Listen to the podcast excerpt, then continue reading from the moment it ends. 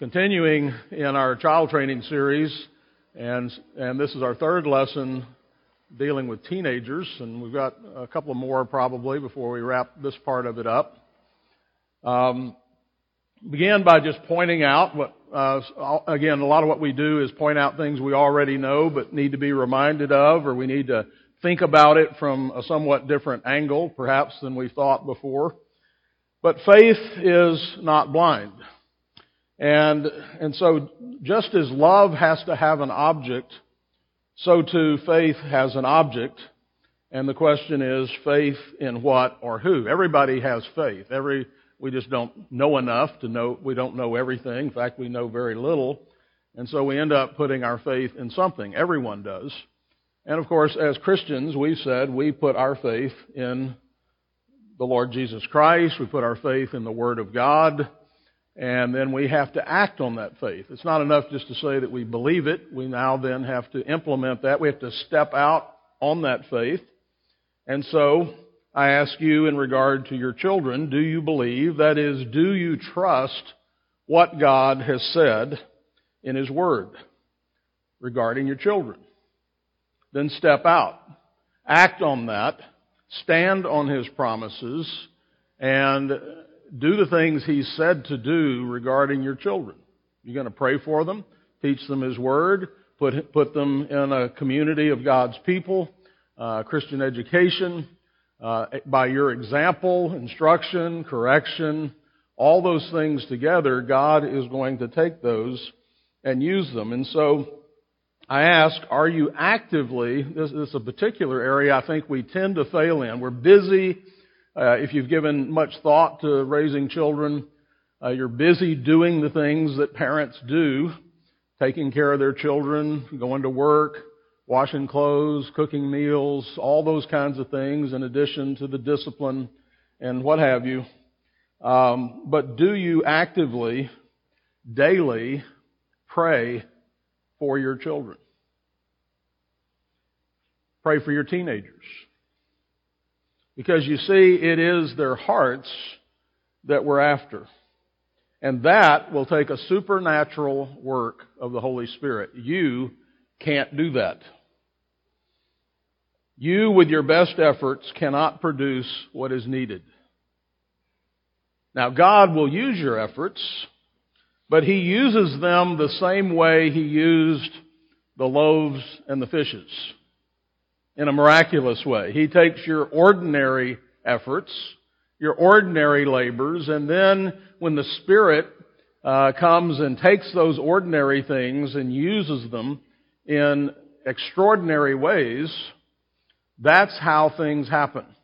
And when, and I think we too often are self-reliant and we forget to pray. We forget to seek the Lord and to uh, recognize that we, not just our kids, but we are dependent upon Him for this to work.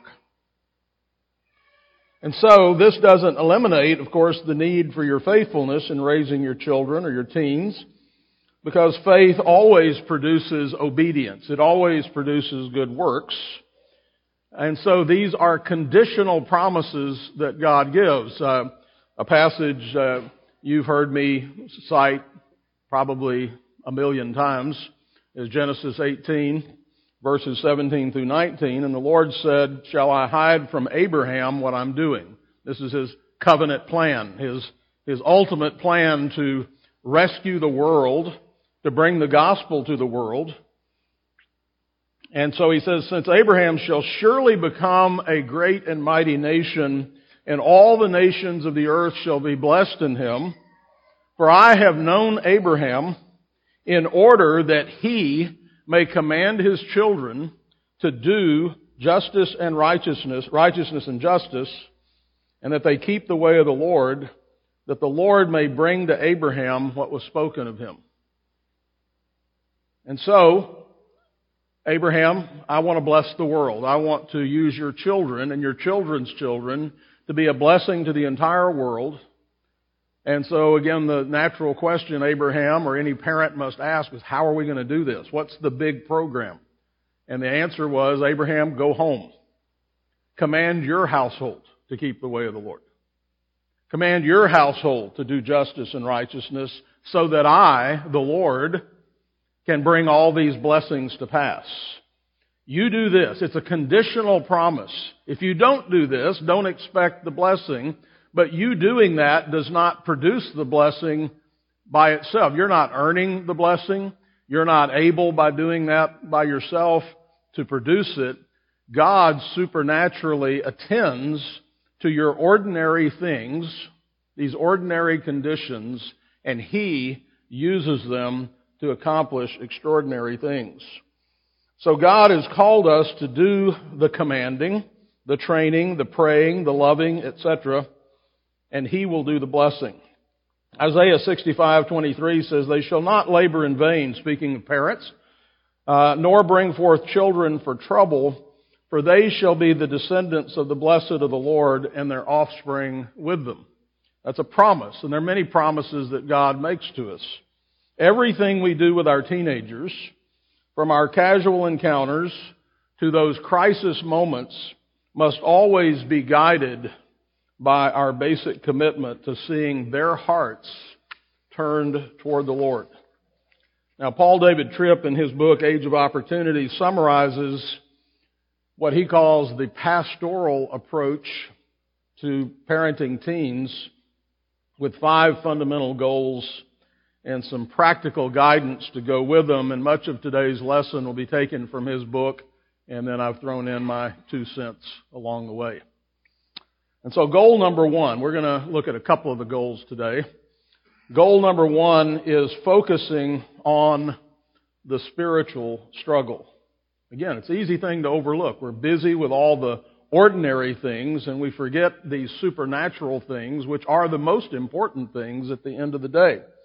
Most teens' lives are focused on material things. Remember, that uh, one of the characteristics of youth is that they can't see very far. Uh, they can't see very far into the future, and certainly much less uh, thinking in terms of eternity. It tends to be much more immediate. Remember, time is gets uh, compressed as we get older. Uh, I've said this before, but if you're one year old and you turn two, that year was half of your life. If you were 99 and you turned 100, that year would be 1% of your life.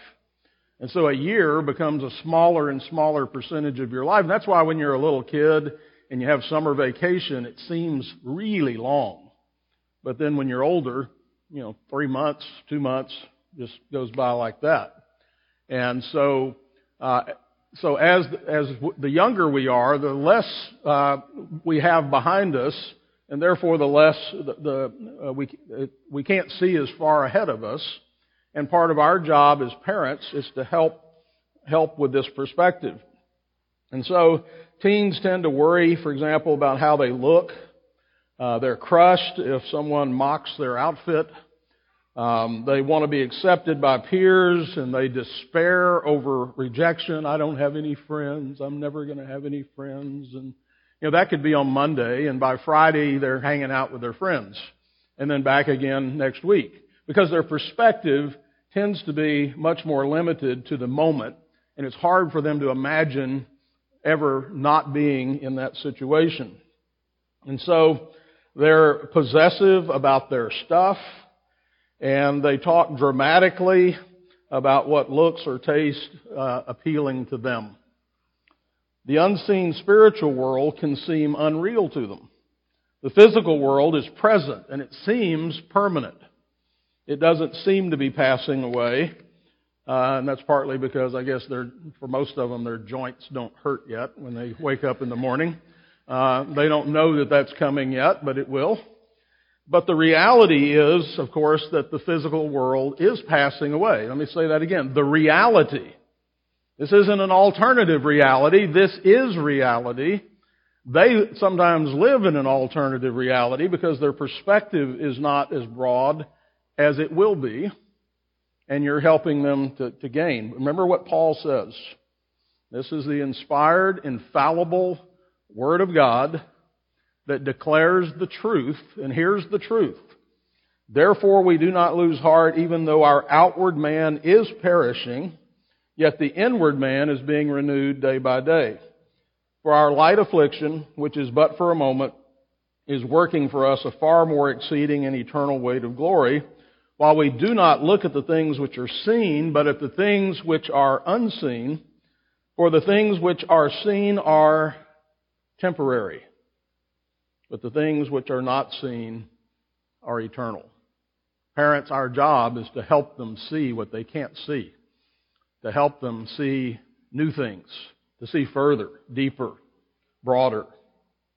And so Paul's focus is on the un- unseen. He isn't so invested in a physical world that is passing away. Jesus, of course, tells us, for what shall it profit a man if he gain the whole world? You have a great career, a great education, a big house, a nice car, all the things of this world. What shall it profit you if you gain that but lose your soul? So the spiritual thing is the most important thing. And John warns, do not love the world, nor the things of the world. And so one of our main jobs as parents and adults is to give them a true perspective on life and eternity. But two things have to happen. Uh, two things, there are two things that keep us from teaching our children to fight and engage in a spiritual struggle. First, we ourselves are often more worried about the physical world than we are the unseen world, especially when it comes to our teenagers. And so we ourselves don't have the right perspective. We're not thinking in terms of this spiritual war, this spiritual struggle. We're too often concerned, for example, about their careers and their scholarships and uh, you know, those kinds of things than we are their souls. Or we are their future marriages. Or their future child rearing. And are we, you know, you, again, you're raising your children's grand, uh, you're raising your, your grandchildren's parents. What kind of marriages do you think they need to have? Well, then that's the kind of marriage you're going to need to have. And so we again often get sidetracked and focused on the wrong things, the sports and the music lessons and even even you know what's going on at school. Those are important things, but they're not the most important things. Those are all things that are there that should be serving this greater end, but we lose sight of the greater end, and then those things become in, become ends in themselves. So, for example, and we I think I'll have a separate lesson on this. But for example, as you're considering college for your kids, your teenagers, what is the most important thing or things, what are the most important things when it comes to selecting a college?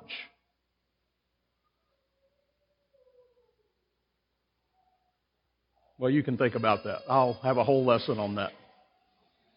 But we often get the wrong things plugged into in that answer. And so we think because it's close, uh, has a great football team, or whatever, uh, we think those are the most important things. Who's teaching our children, what they're teaching our children, is way down the list. And yet, those are the most important things.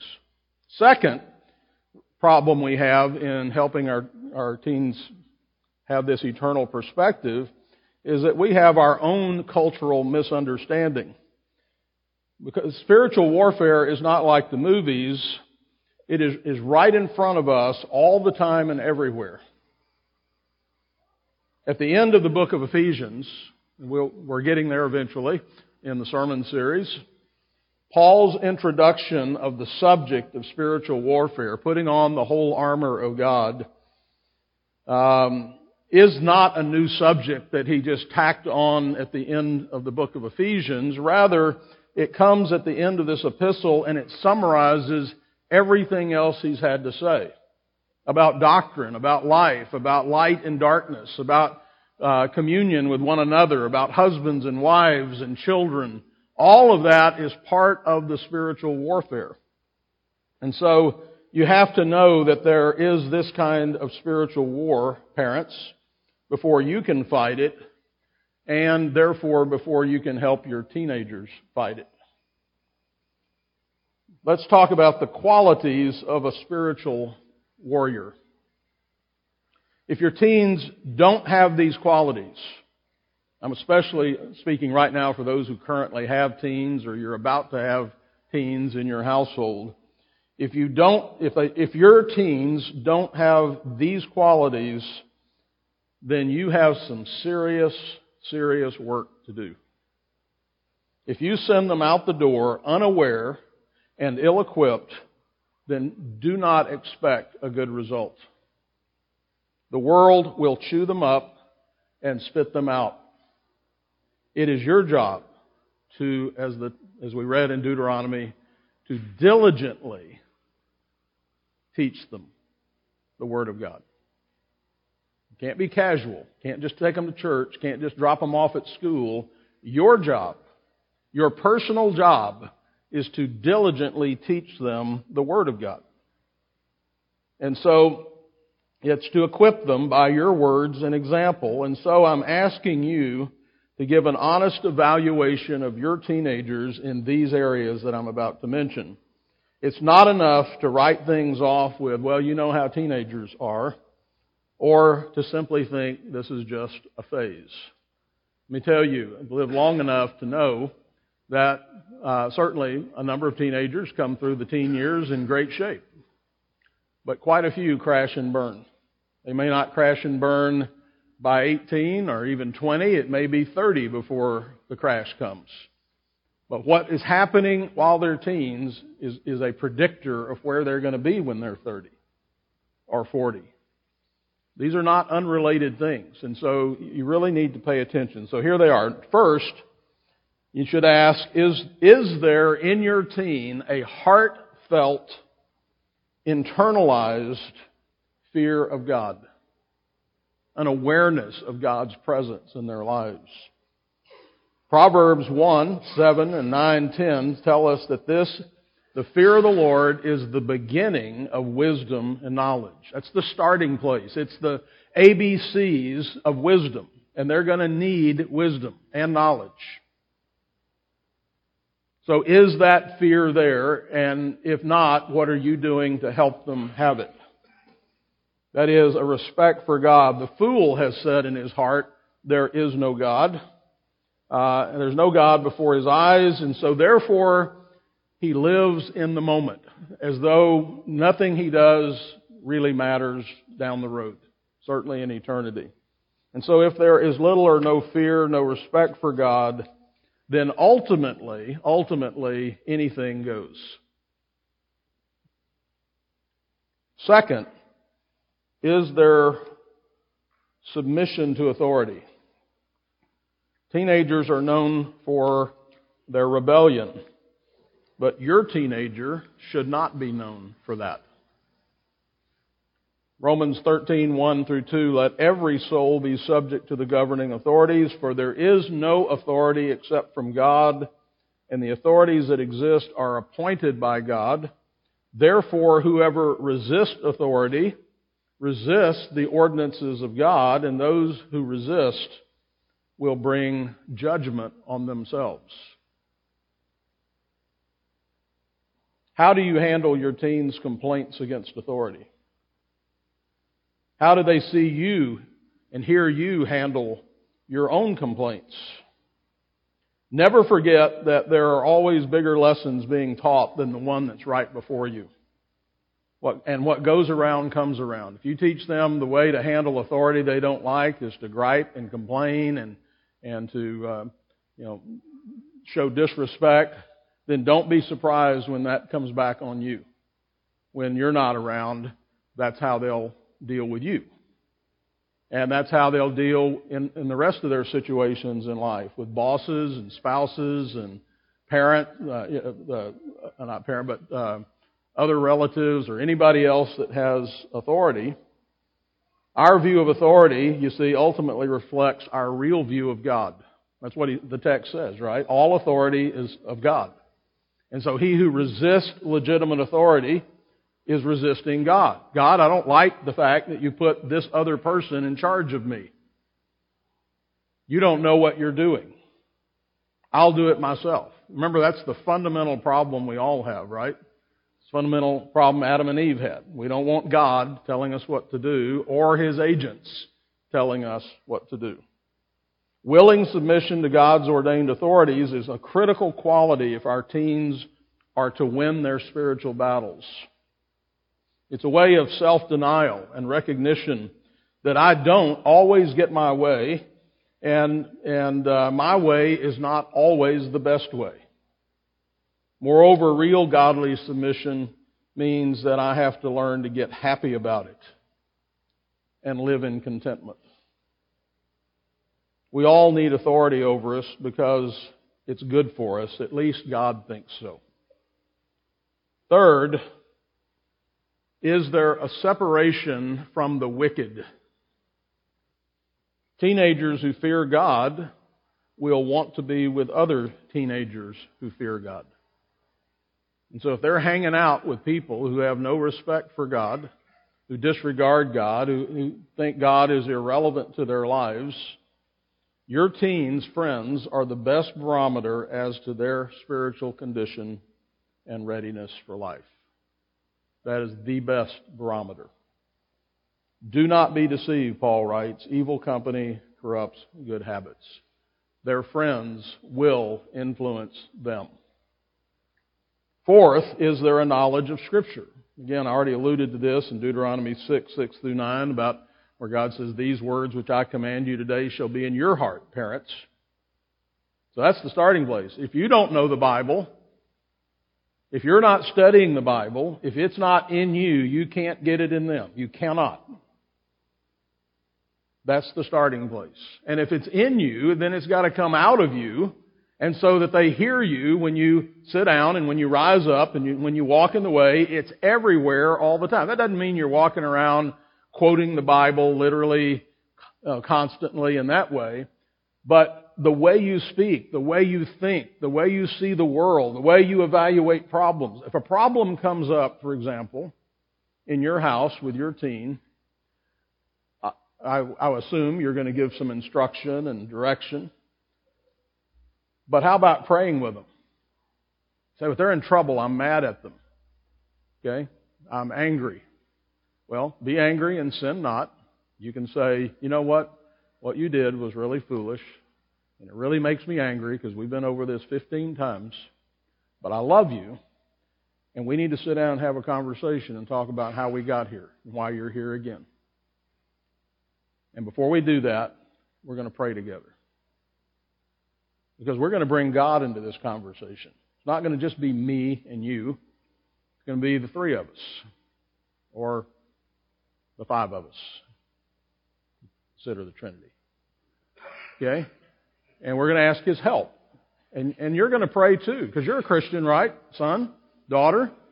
So let's just have a short prayer and then we'll start the conversation. And by praying, we're acknowledging what? The presence of God, which brings the fear of God into it, right? So we're teaching them to fear God.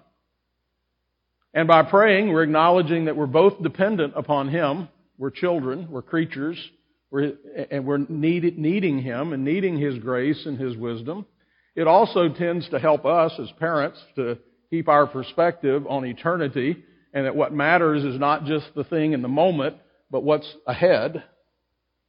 There's so many things that happen when we pray together, and then we have that conversation and we show respect for one another. Son, what were you thinking when you did that? What should you have done? Instead of what you did. No yes and no answers, okay? Don't ask questions that can be answered yes or no. Ask questions that have to be answered with a thought. Okay? And what are you going to do next time when you're faced with this situation? Diligent teaching is what's required, and if you uh, have not, then you're, uh, if, excuse me, and if you have not and are not doing this, then please don't be surprised at what comes next.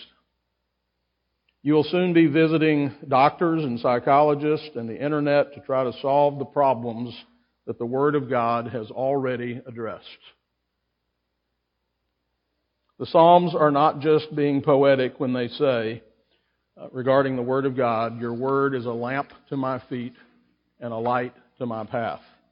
Biblical wisdom is the only sure guide to life. Uh, Tripp says, they must, speaking of teens, they must be able to look at themselves, life, relationships, possessions, morality, leisure, government, learning, knowledge, marriage, family, the past, the future, love, hate, character, maturity, right and wrong, good and evil, success and failure, and everything else they will encounter in life from the vantage point of Scripture. They must be able to do that, and they can't do that if you can't do that.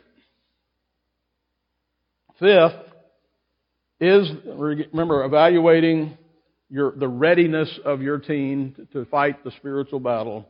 Is there a biblical self awareness?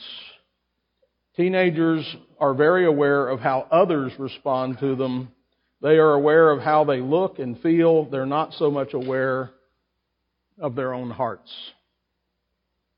Try pointing out a wrong attitude or even a behavior, uh, and that and it, is not uncommon that a teenager will respond by being hurt, uh, feeling that they've been falsely accused or singled out.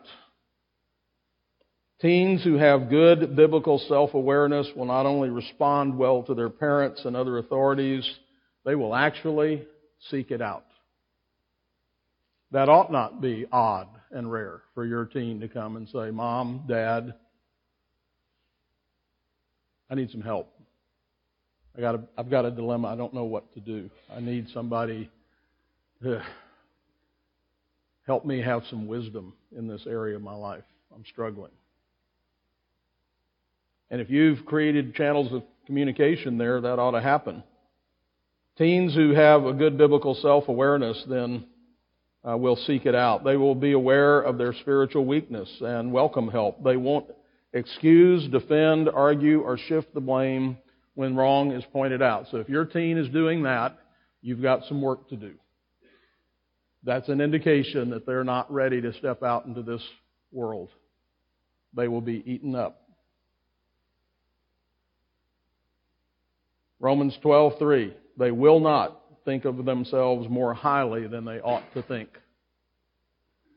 If your teen is cocky, I don't care if it's on the basketball court or in the classroom or just out with their friends, if they are cocky, then you've got a problem. They think more highly of themselves than they ought. It's interesting. I was looking some time back at a study of colleges and kids who drop out. And it was interesting to me that Harvard has one of the highest dropout rates. Think about how it's hard to get into Harvard. You gotta be pretty smart to get in. And so you got a bunch of smart people going to an Ivy League university why do so many drop out? Because they're used to being the smartest person in the room wherever they came from, and now all of a sudden they're in a room with a whole bunch of other people that are smarter than them. And this, that's what this article was pointing out. They're often disappointed. That wasn't what they expected. They didn't, now for the first time, they realize I'm not the smartest person. There's always somebody smarter than me. And that's humbling. And we don't like to be humbled. And so we'll go somewhere where we can be the, the big fish.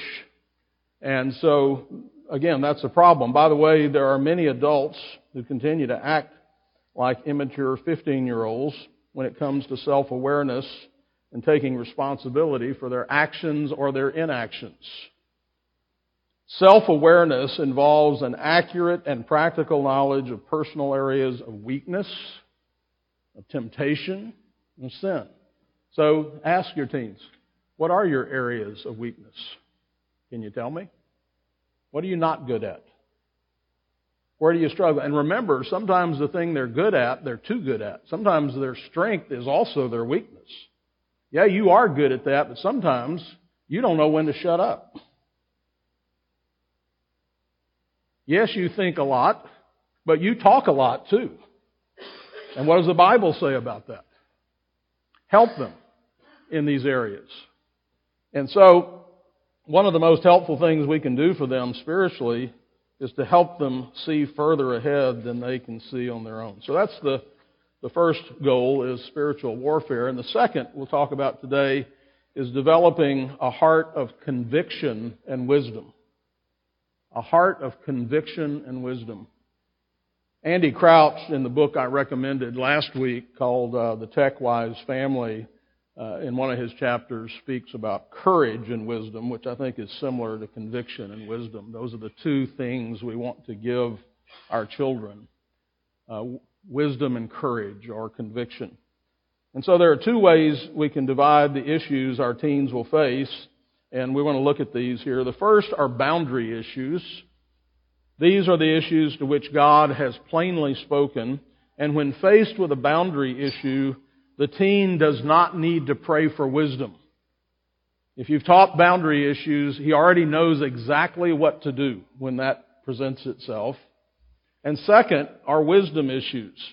With these, there is no direct, thus saith the Lord, but to which Scripture does speak principally so that uh, we can live wisely. And so, as parents, of course, we can't give what we don't have.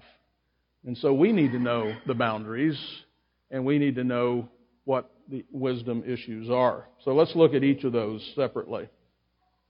So, boundary issues, and let me say, boundary issues, you start establishing those very early in your child's life. And again, with little children, those boundaries are going to change because of their circumstances. So some of those boundaries will be things like, no, you can't touch that.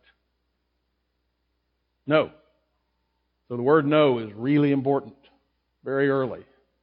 But those boundary issues are going to change because the wor- their world gets bigger as they get older. And so if, if they're just operating in your living room, uh, that's one thing.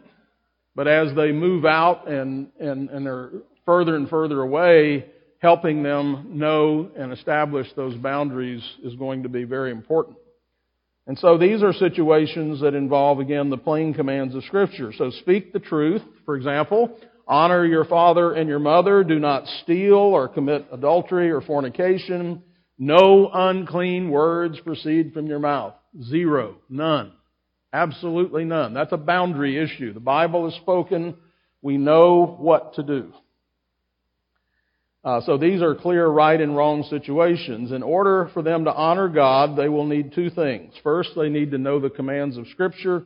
And second, they will need some personal conviction or a heart that is committed to doing the will of God regardless of the consequences. That's the courage part. If I do the right thing, my friends are going to make fun of me. Doesn't matter. I'm going to do the right thing, whether my friends make fun of me or not.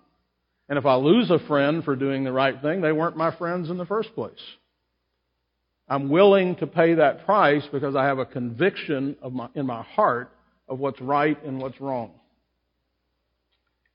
And so, convictions are more than preferences because preferences change with desire. Convictions are permanent. Preferences are, are based on the emotions of the moment. Convictions demand faith. There are six characteristics of biblical convictions. Number one, they are always based on a study of and submission to and application of Scripture. Number two, they are always predetermined. First by God. It's just a matter of simple obedience. God said, don't do that, and I don't. That's obedience. That's submission.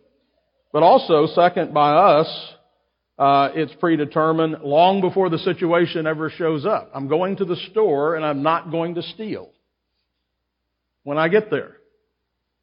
I don't have to get to the store and decide, oh, I want that. Should I put it in my pocket?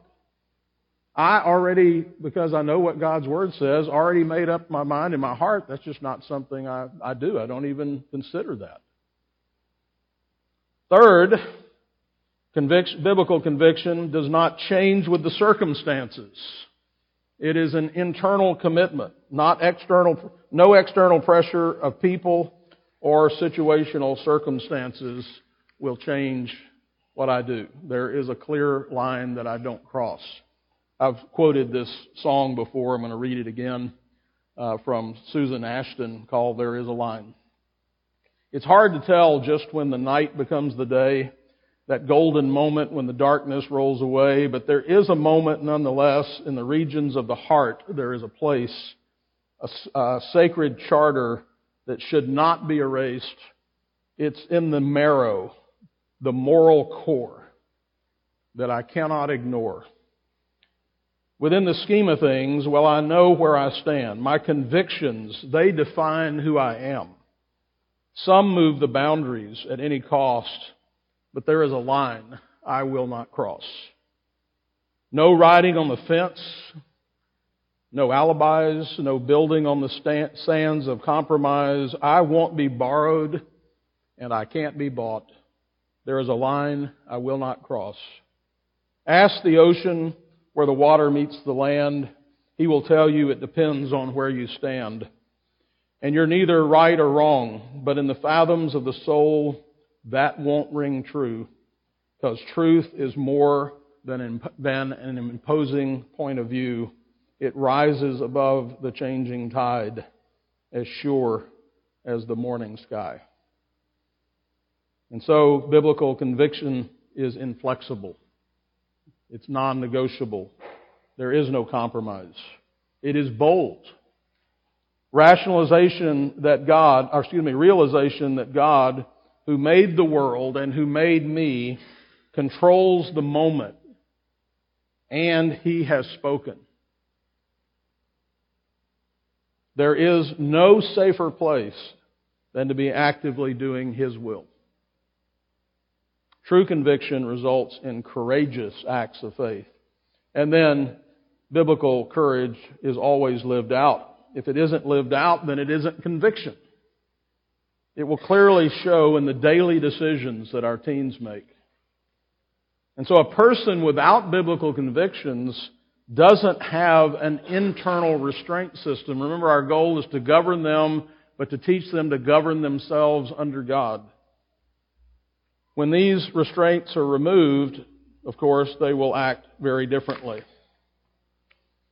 So that's conviction. And then understanding wisdom issues.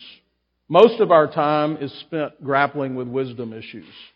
The believer, having decided to submit to the Lordship of Jesus Christ, willingly lives within the boundaries, a basically biblical, obedient life, if you will, but a life in which there are countless situations in which wisdom is needed. A checklist isn't going to work all the time. Wisdom is the application of principles and perspectives and themes of Scripture to the circumstances of daily life. In those cases, there is no clear, thus saith the Lord. Nevertheless, we do know that Scripture speaks to every area of life, whether directly or indirectly, and the goal is to have our teens to be able to go out into the world and live wisely and not as fools. And so here are some strategies for developing a wise heart. First, we should see the different uh, the difficult problem situations that come up as God given opportunities to develop a biblical mindset in our teenagers. Problems are there because God, who loves us and who is in control, is accomplishing His purpose in them. You remember in James 1 where it says, starting verse 2, My brethren, count it all joy when you fall into various trials. That would include trials with your teenagers knowing that the testing of your faith produces patience. That'll be, parents, your faith as well as your teenager's faith. But let patience have its perfect work that you may be perfect or mature and complete, lacking nothing. Remember, parents, God's not just teaching your teenager and sanctifying them and making them Christ-like. He's using your teenagers and their problems to sanctify you and make you more Christ-like. That, that, so you're both having, you're both being tested, perhaps in different ways in any given moment. If any of you lacks wisdom, let him ask of God, who gives liberally and without reproach, and it will be given to him. Remember, though, that that wisdom almost always comes in the form of a trial. It doesn't just fall out of the sky. It's a test. It's a test for them, and it's a test for you. What are you going to do? How are you going to respond? Are you going to trust God? Are you going to pray? Are you going to go to the Scriptures? Are you going to do the next right thing? That is what's being tested. Number two, resist making the decision for your teenager. That's the temptation. Remember that idol of control and success? I don't want my teenager to embarrass me. I got to maintain the control. I will just simply tell them what to do and demand that they do it. We are raising adults and adults have to make decisions. Teaching your teenager how to make wise decisions is far more important than simply regulating their behavior. To do this, you will have to deal with your own fear, parents. You too will have to learn to trust God. Number three, draw out the heart of your teenager. Proverbs 20 verse 5. Counsel in the heart of a man is like deep water, but a man of understanding will draw it out. Ask open-ended questions that help them communicate what they really think. Resist doing all the thinking and all the talking. Resist turning a discussion into a lecture. Resist pointing fingers and loud voices unless you want them to avoid you in the future. Perhaps they're silent for a reason. This is not how our Heavenly Father deals with us. Number four, be persistent. Don't settle for grunts and groans, no eye contact, silence, or yeses and nos that are given without explanation. Make sure they understand that the point of the conversation is not simply about catching them in the wrong and punishing them, but also about helping them identify uh, and do what's right. Number five, help them to determine whether they're dealing with a clear boundary issue or a wisdom issue. Okay? Discuss the difference between the two, and as you're doing it, show them respect. Doesn't mean you have to approve of what they're doing. Showing respect is treating them as uh, what they are gifts from God to you to train and shape and mold. And six, don't try to tell your teenager in one conversation everything you've ever learned. Um, the goal is not to de- demonstrate the breadth of your own wisdom. It is to teach them to live wisely. I assure you, you will have other opportunities. Let's pray. Father, we thank you for your word. We thank you for your spirit. We thank you that you have given us everything we need to do the job that you've given us to do as parents. Lord, you know we feel overwhelmed, but oftentimes we're overwhelmed because we have not taken advantage of the things you've given us. And we're struggling to do it on our own or to make it up as we go. So, Lord, work in us first. Train us, teach us, discipline us to be godly and mature and wise so that we can impart that to our children and help them. Help us to love them and to sacrifice for them that they might grow up and make great advances and go beyond us and be great godly men and women to your glory and for the good of the world and to your, and to your glory we pray in Jesus' name. Amen.